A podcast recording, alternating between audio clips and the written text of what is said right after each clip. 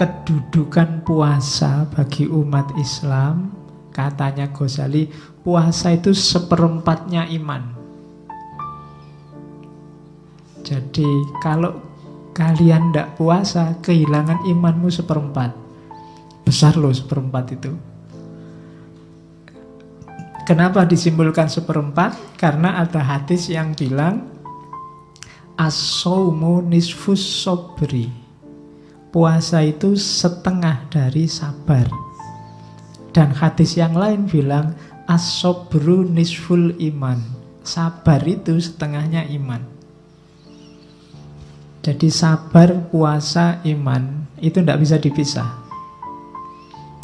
Kalau kita tidak sabar Kita kehilangan iman kita setengah.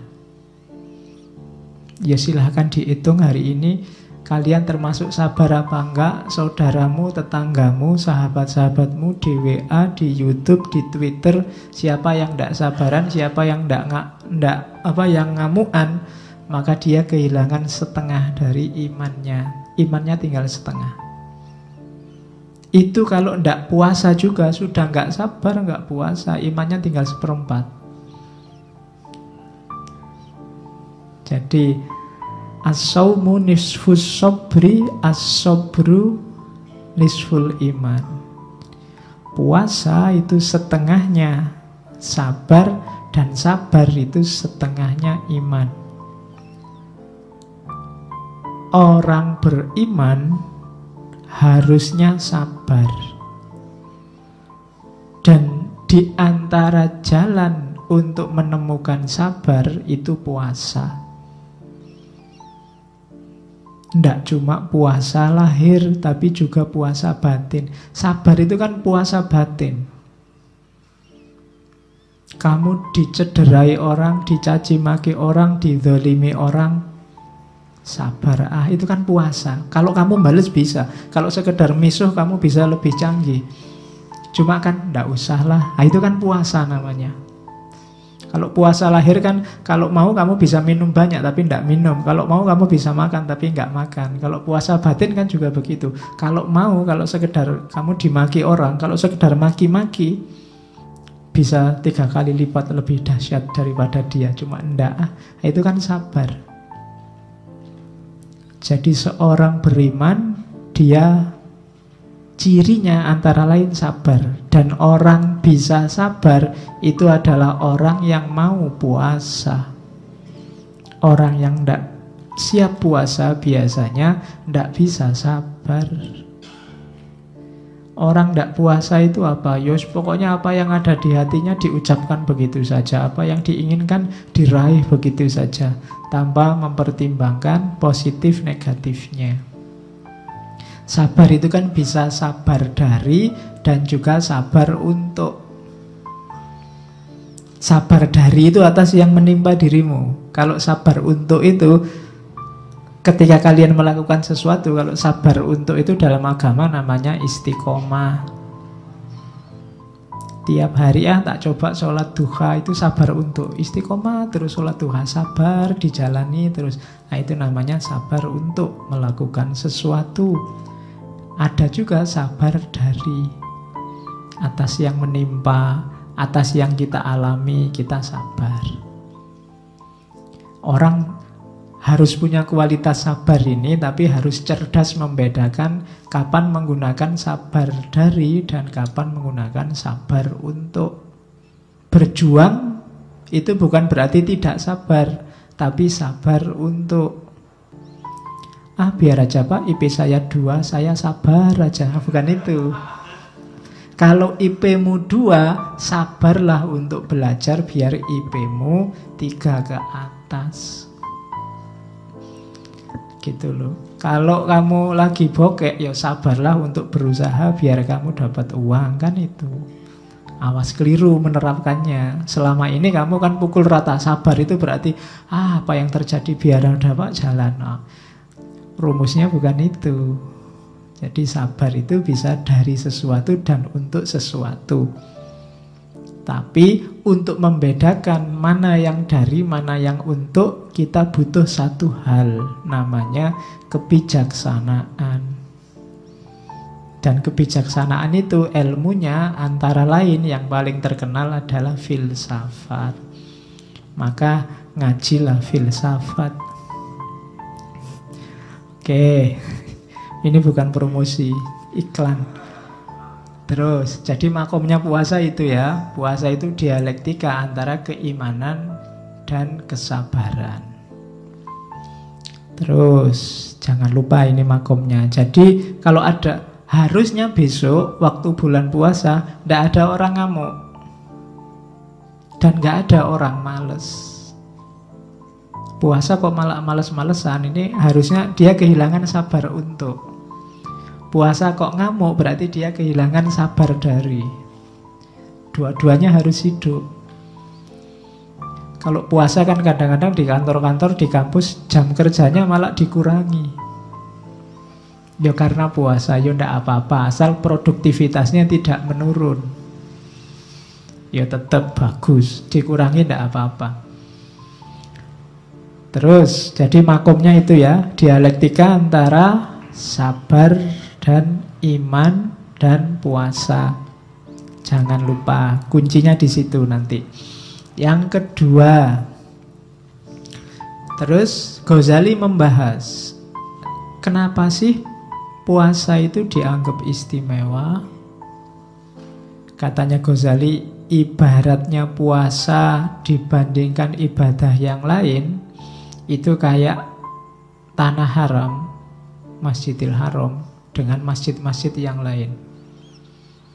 Katanya Ghazali, Ka'bah itu kan dianggap rumah Allah, tanah haram itu kan dianggap tanah kehormatannya Allah, miliknya Allah. Padahal semua masjid, semua tempat itu kan juga miliknya Allah. Semua ibadah untuk Allah, tapi yang istimewa itu puasa. Sama seperti semua tanah, semua bumi itu milik Allah. Tapi yang disebut khusus sebagai rumah Allah, rumah milik Allah itu hanya Ka'bah dan Masjidil Haram. Bandingannya itu. Alasannya apa? Yang pertama puasa itu satu-satunya ibadah yang verifikasi pastinya itu hanya yang melakukan. Nggak ada orang lain tahu. Boleh ikut buka bersama, ikut sahur bersama, tapi tidak puasa kan bisa. Tidak ada orang ngerti. Kayak kamu dulu kecil itu loh. Puasa ya, masih puasa masih. Tapi nanti kalau ke kamar mandi, air satu cedok ya kan atau pura-pura alasannya lupa wah lupa tadi minum lupa kok diulangi kan sering dulu kita waktu kecil begitu yang ndak ngalami kan nggak lihat kamu makan apa ndak kan nggak kelihatan jadi satu-satunya ibadah yang hanya kamu dan Allah yang tahu itu yang bikin puasa istimewa ibadah yang sifatnya subjektif Orang tidak bisa menilai. Mulutmu kering, bau nafasmu tidak enak, itu kan tidak jaminan kamu puasa. Wong kamu tidak puasa aja sudah tidak enak. Itu juga bisa trik. Ya kan, kamu makan pete juga baunya tidak enak. Mulut kering kalau kamu pas sariawan juga mulutmu kering. Tidak bisa. Pagi sampai siang tidak makan apa-apa, tidak akan ada orang tahu kecuali dirimu sendiri. Katanya puasa tapi warung-warung penuh misalnya. Itu kan terus lu itu jadi meskipun di warung ada tutupnya tapi kan kakinya kelihatan. Wah, kakinya masih banyak. Nanti pulang ke rumah puasa, puasa. Tapi sebenarnya enggak. Jadi hanya kita yang tahu. Itu yang bikin puasa istimewa. Kalau sholat kan orang bisa lihat. Kalau sodako orang bisa ngerti, bisa ngitung. Haji apalagi Sebelum berangkat aja orang sak kecamatan diundang Mesti ngerti Tapi kalau puasa enggak Kamu deklarasi Saya niat puasa di masjid Besok enggak puasa enggak ada orang tahu Itu istimewanya puasa. Jadi hanya yang bersangkutan dan Allah yang ngerti. Nah itu puasa. Makanya dia istimewa. Yang kedua Katanya Ghazali Puasa adalah ibadah yang terang-terangan nantang setan. Terang-terangan menyisihkan nafsu, kedunia, keduniaan, hasrat-hasrat jasmaniah yang dangkal, yang terang-terangan begitu puasa. Kemarin kalau sholat kan implisit semua. Sholat itu tanha anil fasya wal mungkar Batinnya implisit, tidak kelihatan Kemudian apalagi kemarin haji itu kan banyak sekali makna Tapi tidak kelihatan, orang harus mendalami dulu Tapi begitu puasa Langsung kelihatan bahwa ini melawan hawa nafsu Nafsu makan, nafsu minum, nafsu seksual. Dilawan semua. Itu kan ibadah yang terang-terangan melawan nafsu itu puasa. Makanya ada hadis Nabi, wahai anak-anak muda yang sudah mampu nikahlah. Manistato'a minkumul ba'ah falyatazawwaj. Nikahlah, jangan jomblo terus, tidak ada untungnya. Dan nggak ada enaknya. Terus, ya. Wa in lam yastati, kalau kamu tidak mampu puasa. Jadi kalau nggak mampu puasalah fa alaihi bisaum. Meskipun kalau dulu zaman saya di SMA sering dipelesetkan fa'alaihi bisobun. Kalau nggak mampu ganti sabun, bukan itu. Dengan puasa, bukan dengan sabun. Cuma puasa yang beneran ya.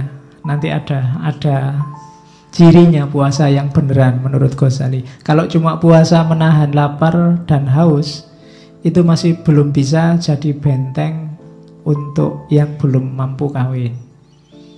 Karena kalau hanya puasa lahiriah susah jadi benteng. Kadang-kadang puasa nafsumu tambah besar.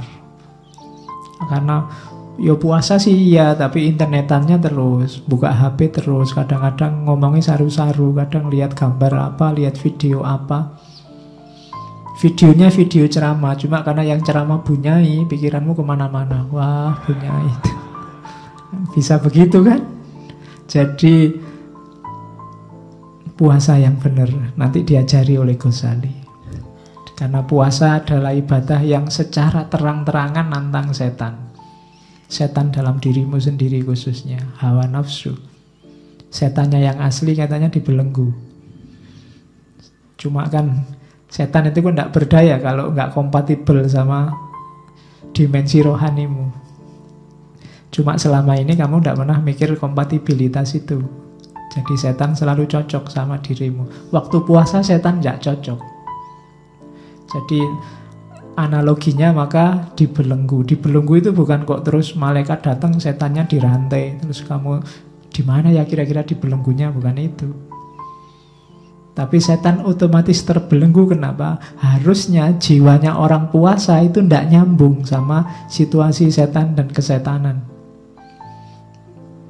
Cuma hati-hati kalau habis maghrib nafsumu kumat lagi, kesetanan lagi, ya kompatibel lagi, setan bisa masuk.